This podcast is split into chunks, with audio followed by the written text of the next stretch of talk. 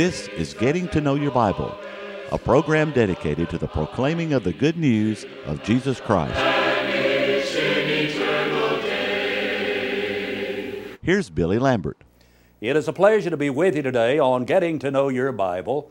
We do appreciate those of you that are watching today, and I hope that you'll stay tuned today as we discuss this subject from the Bible the resurrection gospel. We're going to be studying from the Old Testament, a text out of the Old Testament from the Psalms on the resurrection gospel. I hope that you'll stay tuned. Now, today on our telecast, we're offering a free Bible correspondence course, and I'd like to emphasize this is a free course. Sometimes people call and they ask the operator, said, How much does it cost? Absolutely nothing. And they're amazed that we're not charging, but we want to make it available to you so that you can learn more about the Bible. That's our only reason for doing this. And in order that you might know more about the course, that you might know how to receive the course, let's pause for just a moment. To help you in your study of the Bible, we want to send you this Bible correspondence course. This course is non denominational, it's based on the Bible, it's conducted by mail, and it's free. To receive this course, write to Getting to Know Your Bible, Post Office Box 314, Summerdale, Alabama 36580, or call toll free 1 877 711 5214. I want to read now from the 118th Psalm, beginning with verse 19 and reading through verse 24. Open to me the gates of righteousness, I will go through them, and I will praise the Lord. This is the gate of the Lord through which the righteous shall enter. I will praise you, for you have answered me and have become my salvation. The stone which the builders rejected has become the chief cornerstone. This was the Lord's doing. It is marvelous in our eyes. This is the day the Lord has made. We will rejoice and be glad in it. It was a thousand years before the resurrection of Jesus that, that David prophesied of the opening of the new t- dispensation or the Christian era. That there are five words in this prophetic psalm that foreshadow the gospel. David was both a psalmist and he was a prophet. It was on the day of Pentecost, after having preached the resurrection of, of Jesus Christ from the dead, that the Apostle Peter, in the 25th verse of Acts 2, said, For David speaketh concerning him. And then he quotes from David in the 16th Psalm. So he was God's inspired prophet. There are more quotations in the New Testament from David's Psalms than any other part of the Old Testament. And his prophecies pointed to the coronation of Jesus Christ. They focused on the new king, the new kingdom, and the new dispensation. And there are five words in this particular prophecy that we want to look at. The first of those words is the word righteousness. That word is found in verse 19. The word righteousness means justification or the state of being justified. The Jews had a system of righteousness, but it was not God's righteousness. In Romans, the uh, 10th chapter and verse 3, Paul said that they, uh, going about to establish their own righteousness, have not submitted themselves unto the righteousness of God. And so the gospel is that which reveals the righteousness of God.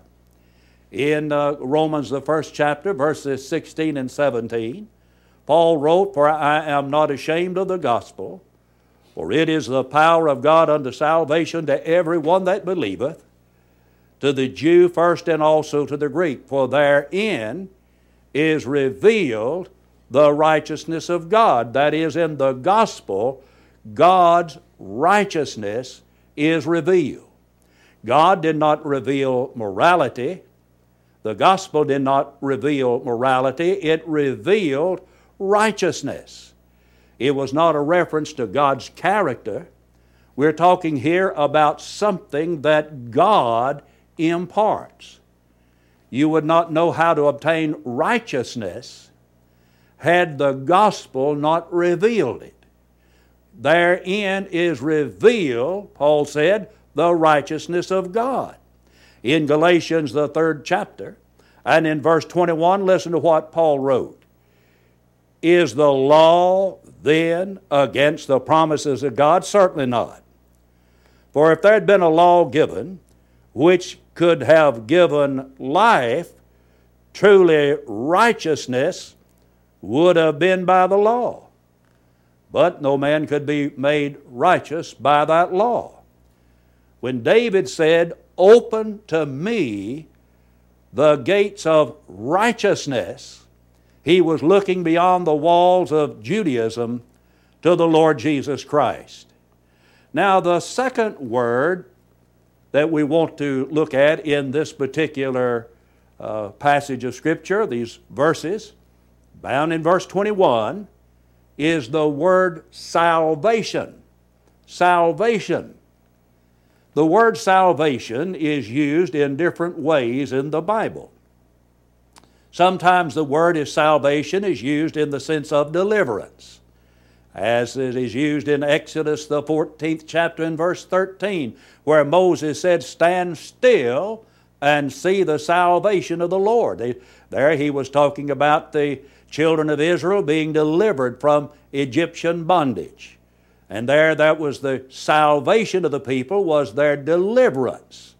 Sometimes the word salvation is used in the sense of being saved.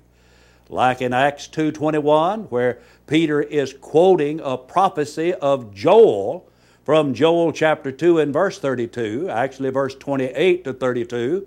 And, and Peter quotes that prophecy and he says, Whosoever shall call upon the name of the Lord shall be saved. So sometimes the word salvation is used in the sense of being saved. Sometimes the word salvation is used in the sense of pardon. Uh, pardon is an executive act on the part of God. In Isaiah, the 55th chapter, I listen to verses 6 and 7.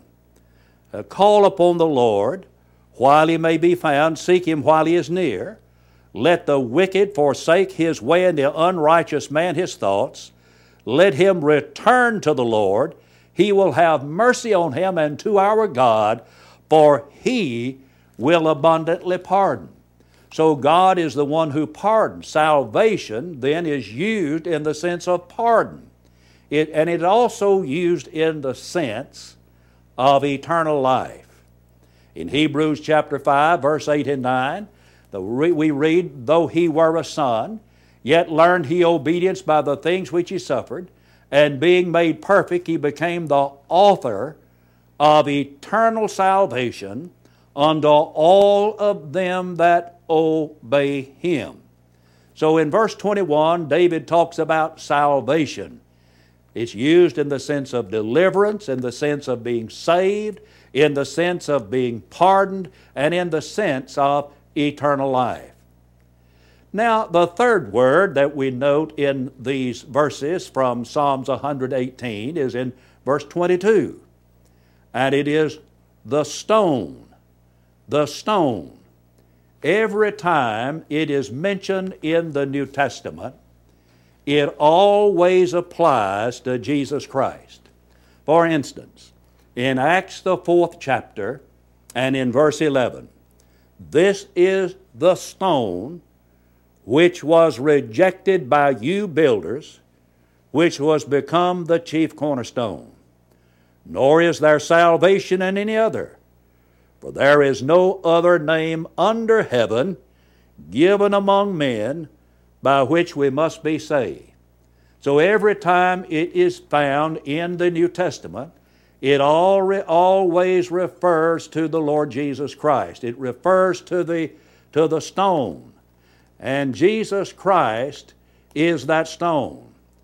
In Matthew, the 21st chapter, and verse 42, Jesus said, The stone which the builders rejected, the same is become the head of the corner.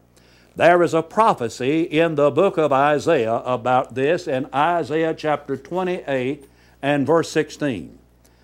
Therefore, thus says the Lord God Behold, I lay in Zion a stone for a foundation, a tried stone, a precious cornerstone, a sure foundation. Whoever believes will not act hastily. So every time the stone is mentioned here in the Bible, it has reference to Jesus Christ. Here in Isaiah chapter 28 and verse 16, Christ is referred to prophetically as the sure foundation, as a tried stone, as the stone is a precious cornerstone. And it is upon this stone that the church is built. In 1 Corinthians chapter 3 and 11, Paul said, Other foundation can no man lay than that which is laid, which is Christ Jesus. And it is upon that foundation, upon that stone, that the church is built. In Matthew chapter 16 and verse 18, after Peter had confessed that Jesus is the Christ, the Son of the living God, Jesus said to him in verse 17, Blessed art thou, Simon Barjona, for flesh and blood hath not revealed it unto thee, but my Father which is in heaven. And then in verse 18 he said, For I say also unto thee that thou art Peter, and upon this rock I will build my church, and the gates of hell shall not prevail against it. And I will give unto thee the keys of the kingdom of heaven. And whatsoever thou shalt bind on earth shall be bound in heaven, and whatsoever thou shalt loose on earth shall be loosed in heaven. He said, Upon this rock I will build my church. Church is not built upon Peter. It is not built upon a man. It is built upon that solid rock, Jesus Christ, the stone. It was upon the bedrock truth that Peter confessed that Jesus is the Christ, the Son of the living God, that the church was built. The stone, the stone. Now, there's another word that's found in this psalm, Psalms 118. That's the word day. And that is verse 24. This is the day which the Lord hath made. We will rejoice and be glad in it. In, in a general sense, this refers to the whole gospel dispensation. It has application to the resurrection of Jesus Christ and to the church. And it is verified by Jesus, by Peter, and by John. Jesus said, This is the stone which the builder, builders have rejected. It's become the head of the corner. And Jesus Christ became the head of the church. When did that happen? If you will read carefully the first chapter of Ephesians, especially beginning with verse 19 and reading to the end of that chapter, you will learn that Jesus was exalted to be the head of the church when he was raised from the dead. It is the day that the Lord has made that is talked about in this particular verse. It is the day the Lord made by the event of the resurrection. This is the day the Lord hath made. We will rejoice and be glad in it. The resurrection was on the first day of the week. Luke 24 and verse number 1. It takes an event to signalize a day. For instance, July the 4th is an important day to the American people. July the 4th stands for freedom and liberty. If I were to ask someone, what does July the 4th mean to you? They would say it means independence. They would say it means freedom. It means liberty. And this is the day, the first day of the week, that was made the possible to by the resurrection of the Lord Jesus Christ. It is the day, the day of the new covenant, the new covenant day, the first day of the week, the day of the new dispensation. The first day is the memorial day of Jesus' death. He rose from the dead on the first day of the week. And verse 24 says, Rejoice and be glad in it. This is the fifth word, rejoice. Jesus, in His death, fulfilled His mission on earth. He had a purpose in coming here. And His purpose was to carry out the will of His Father.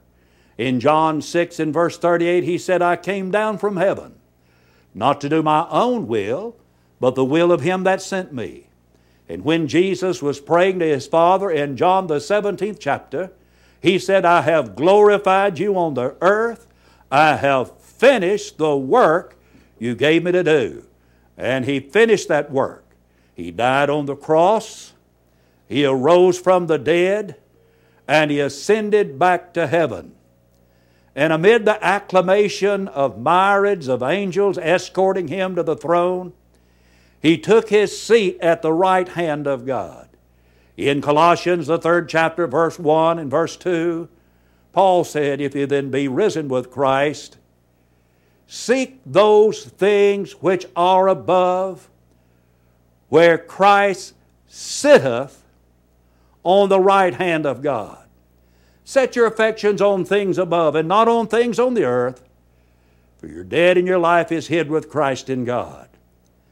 He's at the right hand of God, and the crown of royalty was placed on his head, a scepter in his hand. And here is the whole point. We're going to rejoice and we're going to be glad in it because of what Jesus did in coming to this world, dying on the cross, being raised from the dead, and ascending to the right hand of God, the gospel dispensation was begun. You and I are living in the age of grace today. We live in the Christian age, the gospel age today. And we can rejoice and we can be glad today because of what Jesus Christ accomplished in being raised from the dead on the first day of the week and ascending to the right hand of God. Yes, indeed, this is the day which the Lord hath made. We're going to rejoice and we're going to be glad in it. When people become Christians, they have reason to rejoice. Philip was preaching to the man of Ethiopia, and he preached to him about Jesus. No doubt in preaching to him Jesus, he talked to him about his life, about his rejection, about his death on the cross of Calvary, about his burial in a tomb, about his resurrection from the dead, about his ascension to heaven and his expected return. He preached to him Jesus. And that which people need to hear today is Jesus. Paul said, I determined to know nothing among you save, save Jesus Christ and Him crucified. We preach Jesus today. And as he went on his way, Acts 8, they came to a certain water. The eunuch said, See, here's water. What doth hinder me to be baptized? And Philip said, If thou believest with all thine heart, thou mayest. And he said, I believe that Jesus Christ is the Son of God. And he commanded the chariot to stand still. They went down into the water, both Philip and the eunuch, and he baptized him. Let me ask you a question why did he do that? Why did he baptize him? He baptized him because Jesus, in giving the Great Commission, according to Mark's Gospel, was this Go ye into all the world and preach the gospel to every creature. He that believeth and is baptized shall be saved. He that believeth not shall be damned. And this man said, I want to be baptized. And he went down into the water with this man from Ethiopia, and Philip baptized him. And when they were come up out of the water, the Spirit of the Lord called Philip away that the eunuch saw him no more. And he, that is the eunuch, did what? Went on his way rejoicing. And you and I can live a life of rejoicing today because of Jesus Christ. Because of the life that he lived, the death that he experienced on the cross of Calvary, because of his triumphant resurrection on the first day of the week, because of his ascension to heaven, and the fact that he's coming again someday. And every Lord's Day, we ought to be reminded of Psalms chapter 118 and verse 24. It is my firm belief that this verse is talking about the Lord's day, the day that He became the head of the corner, the day that Jesus Christ became the sure foundation. This is the day the Lord hath made. Man didn't make it, the Lord made it. We will rejoice and we will be glad in it. And you and I have so many privileges today. We have the privilege of serving the Lord a day on the Lord's day. On the Lord's day, on the first day of the week, when His people gather together, they are coming together for the purpose of worshiping on that day.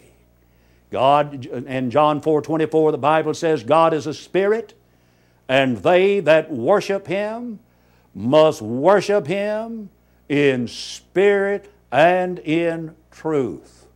God is to be worshiped.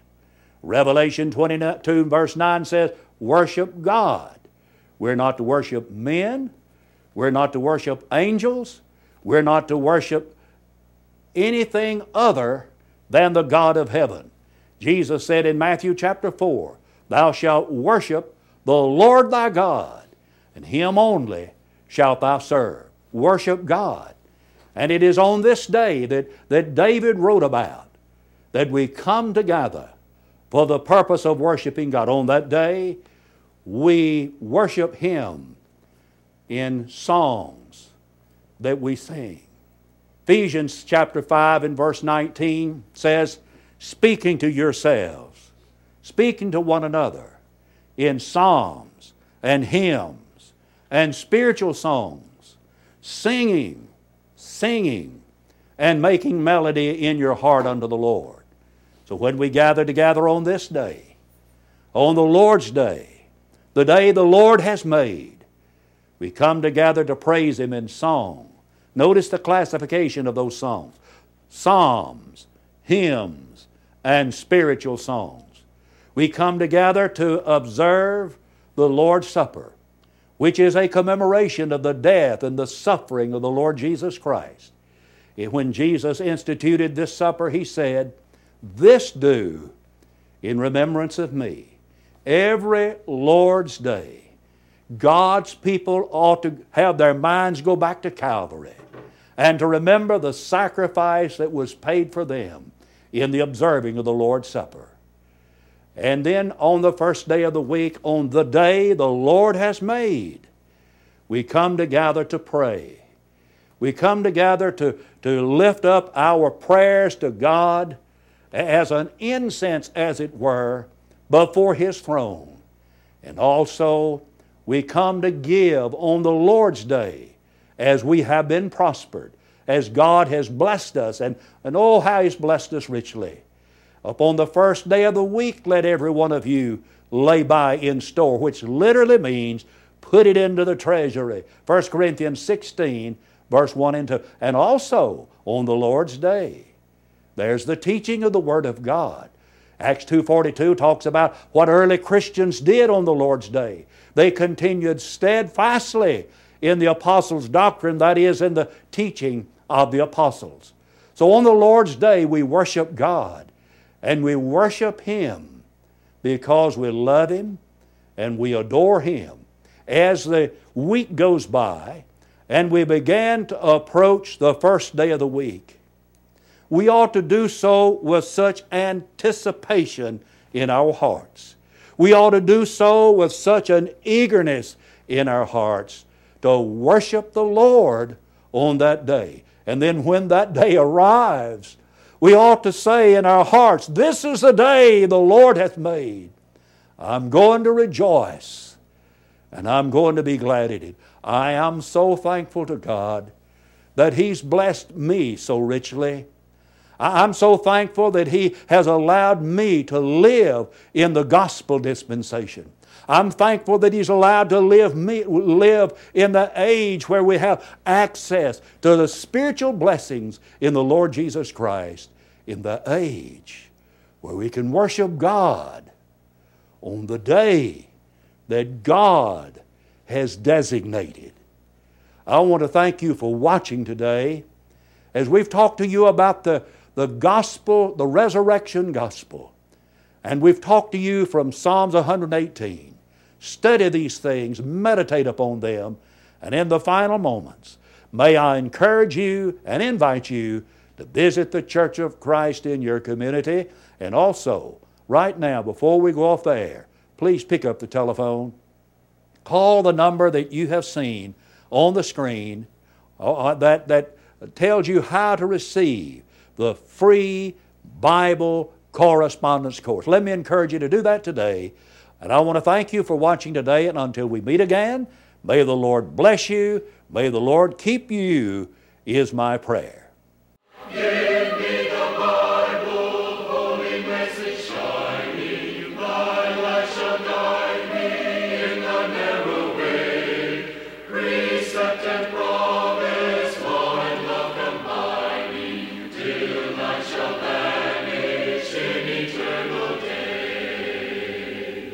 Getting to Know Your Bible has been presented by Churches of Christ.